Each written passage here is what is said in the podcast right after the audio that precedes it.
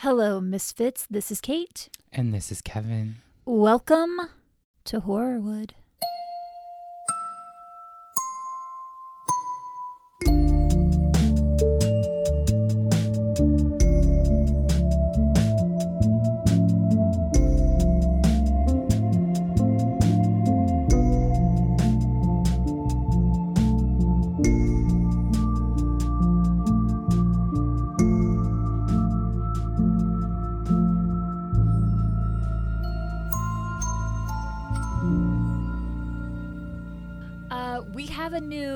New Do you want to shout him out? Yeah, Ewan Patrick Goddard. Oh wow, really got the Sorry, full name there. we got it. The full name. Ewan uh, is my one of my best friends from London. Hi, Ewan. Um, and he's amazing, and I'm obsessed with him, and I'm super excited. He's part of our Patreon. Yay, he's one of our accomplices. he listens to our podcast from England. La la la. I don't know why I did that. I love it. I you. when I think England, I think La, la, la, la. la. Uh, thank you so much, Ewan. We really appreciate it. And I think we're just going to jump right into this one I love today. it. Today, I'm sure you read the title. We are discussing the Power Rangers killer. That's right. Yeah, you forgot. I di- I'm sorry, Kate. My mind. I know, a Someone says thing, week. and then it like, oh. it's been a crazy week. I saw an ad. What did remind me of this was I saw an ad on TikTok. Some clothing company I've never heard of is doing like uh, Power Ranger s- suit style like sweat, oh, okay. Yeah. and I was like, yeah, because I used to be exactly like that. Yeah. Aw. I used to be obsessed with Power Rangers. And when I say obsessed, you can find pictures of me dressed as the Red Ranger for Halloween. I had all the toys. Oh, wow. I would watch it every morning before kindergarten. Oh, my goodness. I used to go to McDonald's and like get all the toys, and my friends and I would go out on the playground and uh, we would like do the, The- you know, more mighty, it's morphin' time. Oh, yeah, yeah, yeah, yeah. I do know that part. Yeah. I was, I never watched really, though. Oh. oh. Oh. Rita Repulsa is like in the beginning when she pops out of the the ground on that other planet. She's like, ah, I've uh, uh, ah, I- I'm free. It's been ten thousand years. Shit, I really messed that up. I loved it. That's the perfect introduction. Oh no, I know. Ah, after ten thousand years, I'm free. Time to conquer Earth. Wow. Kevin has had a very busy week and he's a little sleep deprived. I apologize, but um, I think of that when I'm alone. Just a little something about Kevin. well, today it's not about Rita Repulsa. that person you said. Uh, a lot of times when there's mention of the Power Rangers killer, many think of the case involving Skylar DeLeon, who not only killed a man back in 2003, but a year later killed retired couple Tom and Jackie Hawks by binding and gagging them and then throwing them overboard off their own yacht as they were tied to the yacht's anchor. Oh my god. I want to say so Skylar transitioned from male to female while in prison. So at the time of those murder at the time of those murders, she was male. I'm going to refer to her as she though. Sure. Several articles will refer to her as former child actor or former star of the Mighty Morphin Power Rangers, but I think that's a stretch. Skylar was never one of the Power Rangers. If anything, she was an uncredited extra, and even that is up for debate because there are claims online that the picture shown that is supposed to be Skylar on the Power Rangers is actually a photo of a different child. Oh god, that's not great. There are claims that she appeared in commercials as a kid, but after that, her career didn't really go anywhere. So I was going to include Skylar's case in this episode, Mhm. But it's a stretch to link her to Hollywood, I think. I might cover it in the future at some point.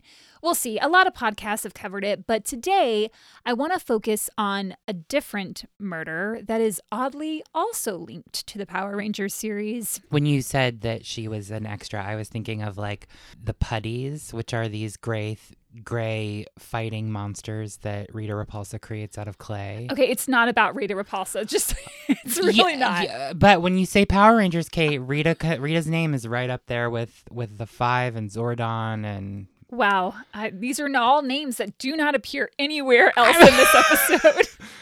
Continue. Okay. I only came across this this case that we're talking about today because I was researching Skylar DeLeon. hmm Today, we are talking about the murder of 36 year old Joshua Sutter, or Josh. Though I couldn't find his exact birth date written out anywhere online, I believe, based on putting two and two together of what I've read, that he was born March 16th, 1978. My apologies to his family if I've gotten that wrong. Mm-hmm. When Josh was born, he was really sick and had to have multiple open heart surgeries. Mm-hmm. He lived the first year of his life in an incubator. His older sister Rachel said he was a bubble baby. Like John Travolta in that movie. I thought it was Jake Gyllenhaal. I think there was an older movie with John Oh, Travolta where okay. he was in a bubble. Okay. I don't know. I'm not familiar with the Jake Gyllenhaal one. Maybe I made it up. I don't know. I mean, if that doesn't exist, I think it should. It should. All right. Josh's parents divorced when he was a kid, and he grew up in Florida with his dad, Don, and his stepmom, Darlene. Darlene describes her stepson as someone with a big heart who loved animals. She said he wasn't a fighter unless someone was hurting a girl, and then he'd help, but otherwise he avoided violence.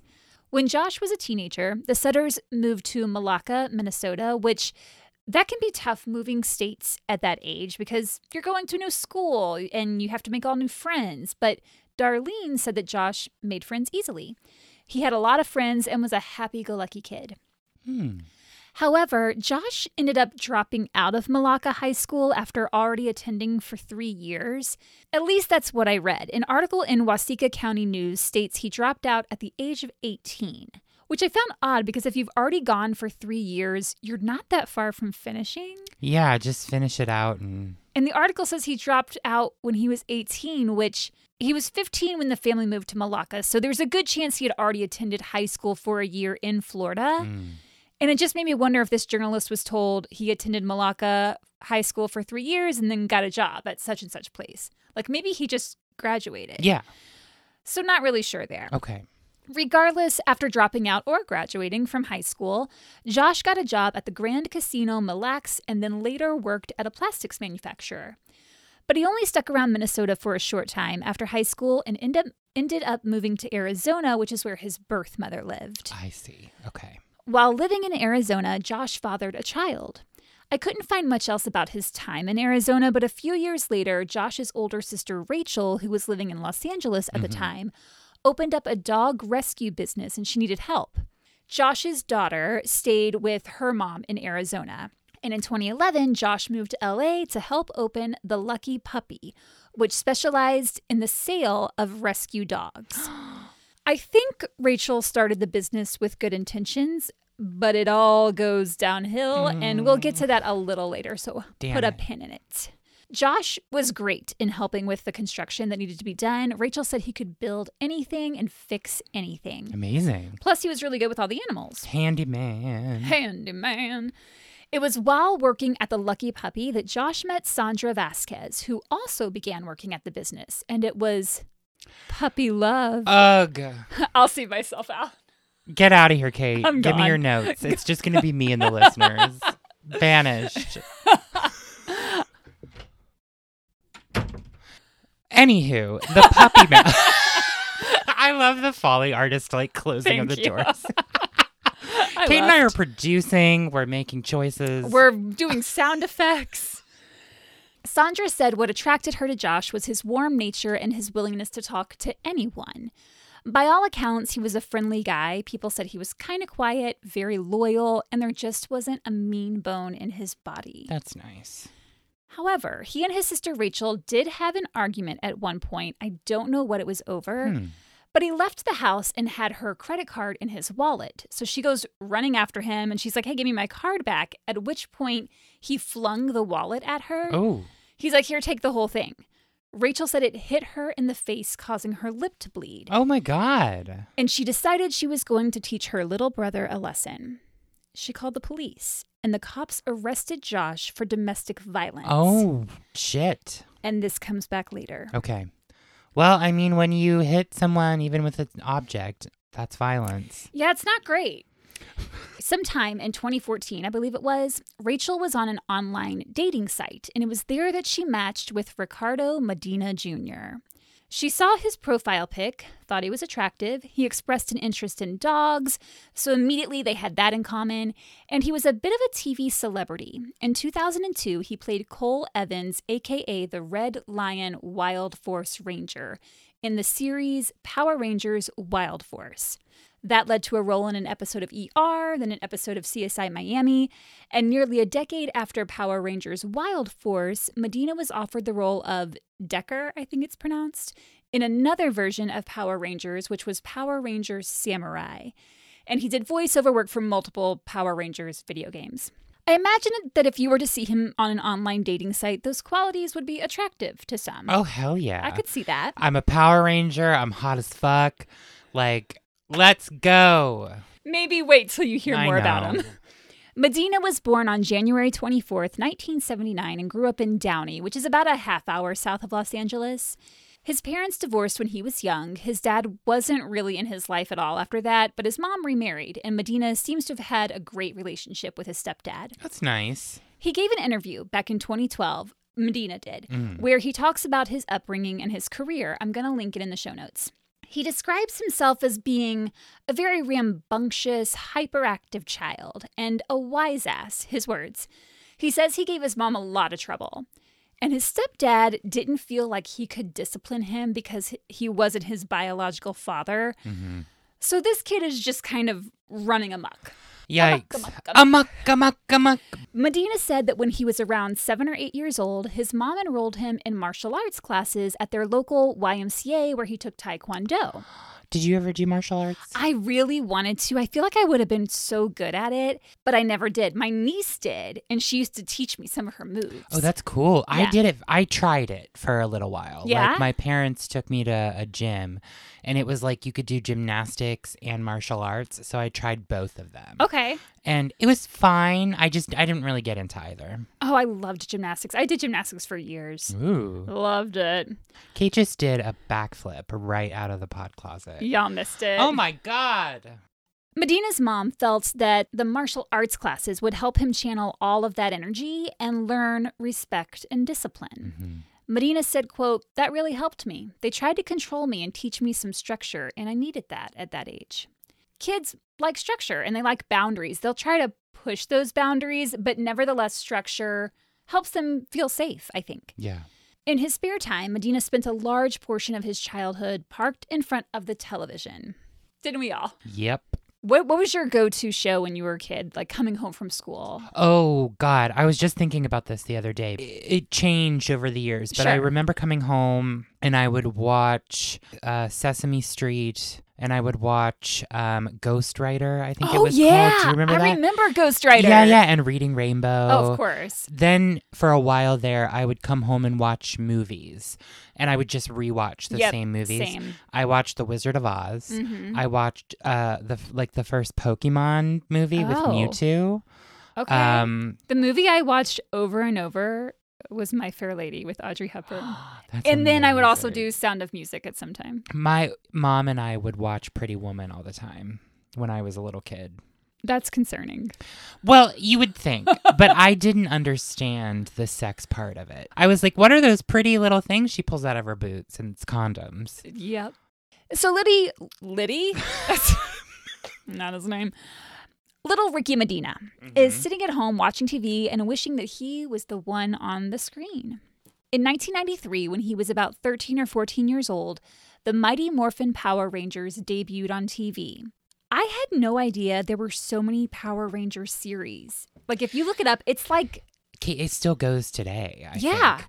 I know that original. That Okay. the the OG is where I'm at. I The don't- Mighty Morphin. Yeah, the Mighty Morphin. I don't know the other iterations. There were Power Rangers Megaforce, Power Rangers Dino Fury. I started counting all the series. Once I hit 20, I was like, I'm Mm, done. I'm stopping. There's so many. Well, you know, the first Mighty Morphin Power Rangers was like a Japanese show. Like most of Oh. it, most of it, like the action sequences and like the monster sequences, I think were shot and created by this Japanese production company. And so they Americanized it I by see. adding like the actors okay. and stuff like I almost 99.9% sure that's what it is. Okay. Yeah, I just I was never I remember seeing a little bit of Mighty Morphin Yeah. Power Rangers, but I never really got into it. Oh, it hooked me. I can tell.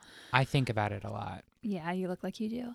Medina knew he wanted to be an actor, so once he graduated high school, he made the half hour move up to Hollywood and got a job selling gym memberships while also going to auditions. Having grown up watching Power Rangers on TV, he dreamed of actually becoming one. He auditioned multiple times for various Power Rangers series. It seemed like there was always a Power Ranger series starting up, so he was always called into audition. Just like that, there are keep them coming. Dino Fury, Mega Force. and Medina would get really close, like down to the last two or three guys every Oh, time, but he could never book it. Fuck. He said, quote, They liked me, but maybe they had issues. They never really went into why. I think I know why. Maybe they thought that I was too egotistical or too over the top. Eventually, Medina proved himself to the producers and was cast in Power Rangers Wild Force. He said, quote, Growing up, I just wanted to act. I just wanted to be on a show. I just wanted to do me. But I never considered having to get along with other actors. Ooh, that's a weird thing to say. It sure is. The interview clip is only eight and a half minutes long, but it reveals a lot, I think, about his personality and how he sees himself. So I'm like I said, I'm gonna link it. It's on YouTube. You should watch it. He says repeatedly that he was a wild and crazy kid, egotistical, gave his mom a lot of trouble, and clashed with his co-stars. But of course, these aren't traits one would list on a dating profile. So when Rachel matched with him online, she saw a potentially great guy. They went out on a date and found they had a lot in common. She had also worked in the entertainment industry, she had done some modeling and some work in the adult entertainment business. They also both loved dogs. Medina told her he sometimes worked as a dog trainer, and apparently the two spent the whole date talking about dogs. Rachel said, quote, he couldn't have been more perfect for me. On their second date, however, things didn't go as well. He made a comment, something about how he preferred to date younger women, which he thought was odd and inappropriate considering she was several years older than he was. She was just like, huh, okay. That would rub me the wrong way. Yeah, it did her. She realized that they probably were not a match romantically, and that was pretty much that. She was like, "Okay, obviously I'm not what you're into into, so I'm just going to move along." Yeah. As Rachel's dog rescue pet shop business grew, she was getting a lot of animals that were in pretty bad shape, like senior hmm. dogs, dogs with a lot of medical needs, and people weren't adopting these dogs. So she leased a ranch out in Palmdale, which is about an hour from LA. She felt it would be a nice place for these, quote, unadoptable dogs, as she called them, to live out their days. But she needed someone to live on site and take care of the dogs and the property. And with her brother helping her at her pet shop, she thought of Medina. Because Medina was a dog trainer, they had such a connection over dogs. So she was like, you know what? I think he'd be a good guy to, to work there. So she and Medina came up with an agreement. He would live at the ranch rent free, and in exchange, he would take care of the dogs and the property. He said, Sounds great. She said, Great, and added his name to the lease. hmm As soon as he moved into the ranch, however, Rachel said Medina's demeanor changed. Ooh. The ranch needed a lot of work, but Medina didn't really have any interest in doing it, despite that that was the whole reason the he was living there. Yeah, and he's there for free. She said she would drive to the ranch to check on things and find him just like holed up in his bedroom, sometimes alone or sometimes with his girlfriend. So she had to hire several workers to fix the ranch up since Medina wasn't doing it. And he would inexplicably just butt heads with them, which he should have been grateful because they were doing his job for him. This is kind of weird. He also got into arguments with the landlord that Rachel was leasing from. It seems those martial arts classes that were supposed to teach him respect and discipline, mm, maybe not money well spent. I go. It's like he didn't want to do his job, but he didn't want people coming in to do it for him either. It was a weird situation, and he gave off some some interesting vibes. You would think he would be happy to have some work because his acting by that point had dried up. He hadn't been cast anything in a couple of years, so it's not like he was super busy on a set or anything. He was just lazy. Rachel wasn't happy with Medina's behavior. She told Cole Kazdin of Mel magazine, quote, "He's the kind of person you know not to cross the line with. Even though he seemed super sweet and kind, I knew better than to even knock on his door because I got this sense from him that he would just lose his mind." That's fucking That's terrifying. scary. What? Yeah. Ew. Uh, Like you can't even knock on your partner's door, your tenant. Not she was he wasn't her tenant, but like they're Mhm. on the lease together, and you can't even have an adult conversation about the property. Like that's not good. That's not good. He'd only lived at the ranch just a couple of months when Rachel was like, "This guy's got to go." So she asked him to move out, which seemed completely reasonable considering he wasn't holding up his end of the deal. But he got angry and said he wasn't leaving. And then he threatened the animals, saying, he- Mm. yeah, saying he would release them all into the woods and let the coyotes get them. So it would seem he was not an animal lover after all. Rachel was obviously concerned about her dogs, so she asked her brother Josh if he would move to the ranch to keep an eye on things.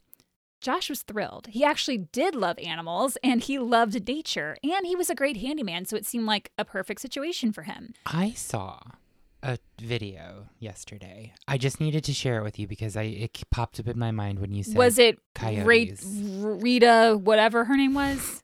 Rita Repulsa. Sorry, Rita Repulsa. ah. I couldn't remember Anyway. it. no, it was a bunch of hyenas chewing on a dead hippo. Oh. But the hippo, you know, sometimes when those larger animals die, like whales specifically, they'll bu- puff up like with blows? gas. Oh, blow, yeah, yeah. and they'll they'll pop Yeah. and explode. And the hippo was full of gas, and the coyotes were eating at it, and it blew up, and like it shot the hyenas like uh, meters away from it.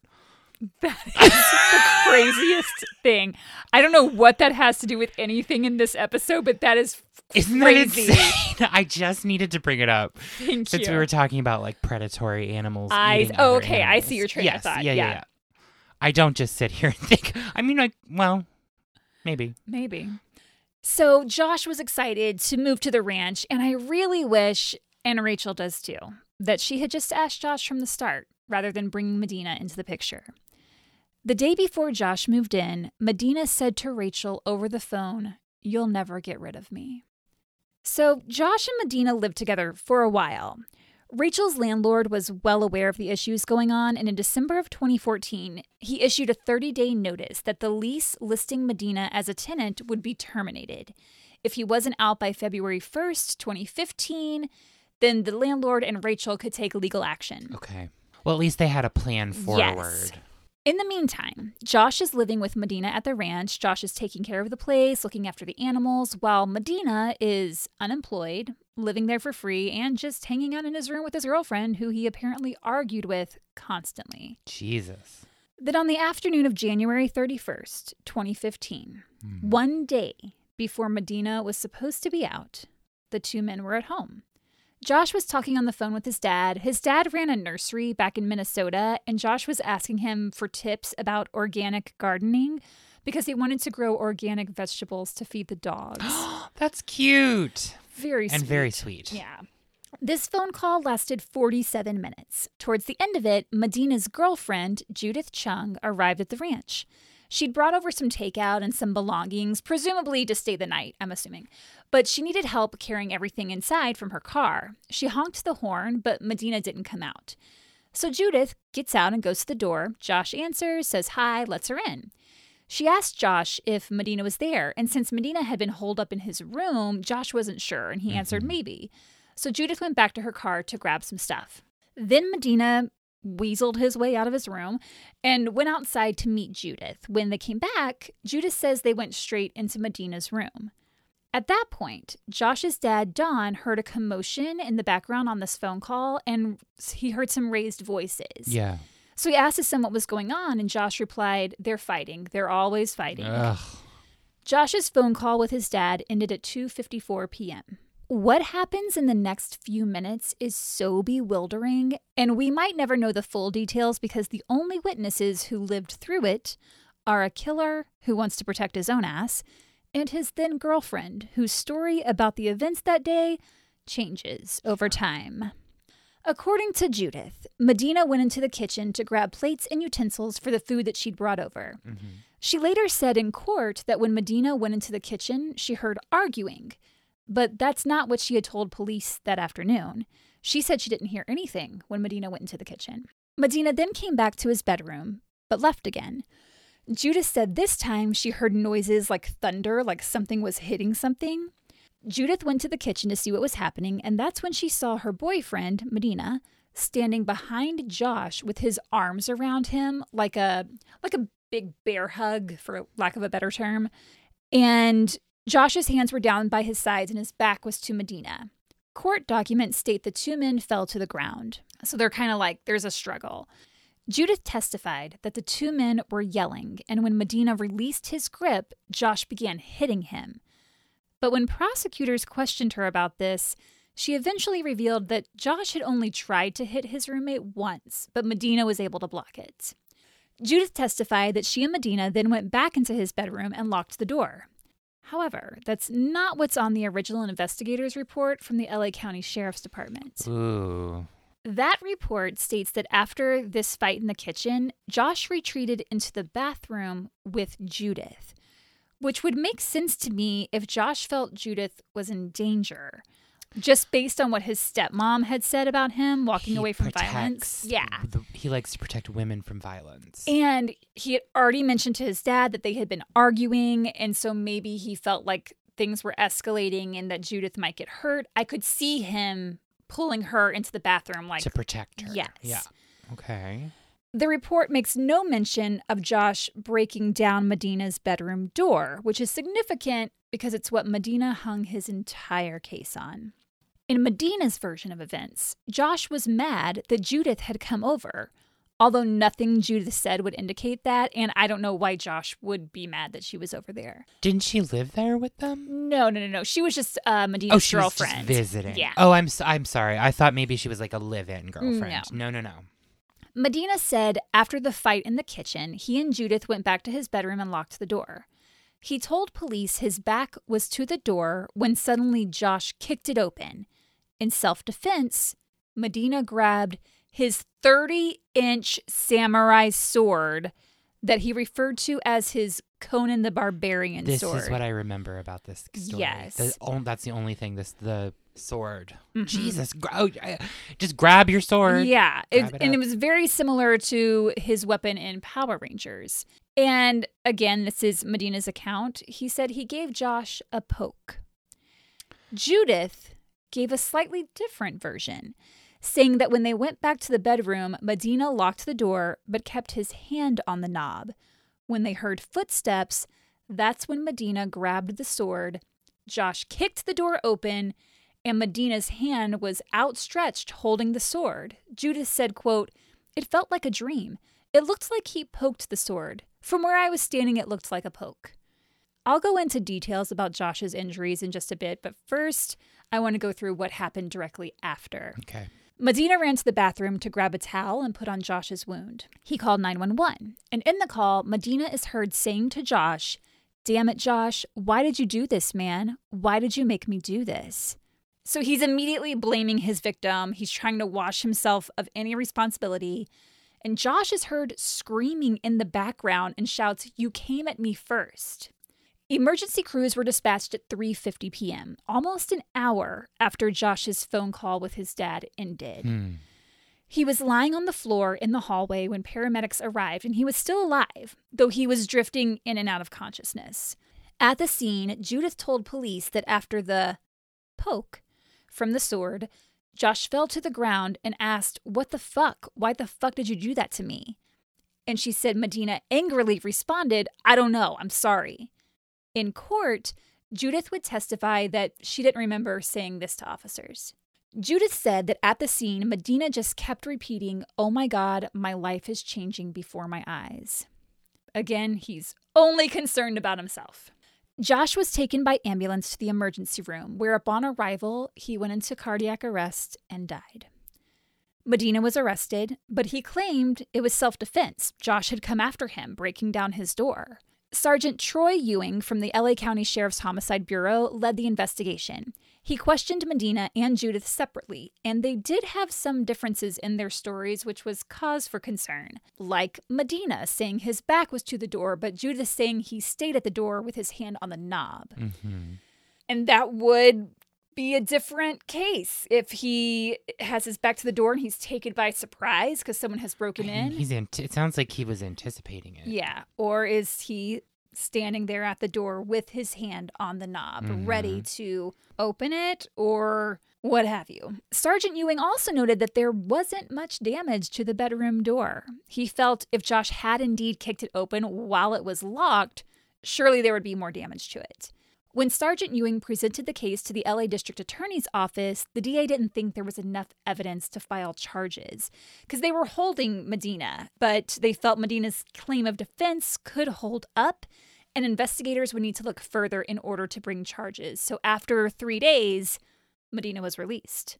Reporters were waiting for him as he exited the courthouse, and he said he was happy to be out of jail, stating, quote, I'm very, very sorry for what occurred.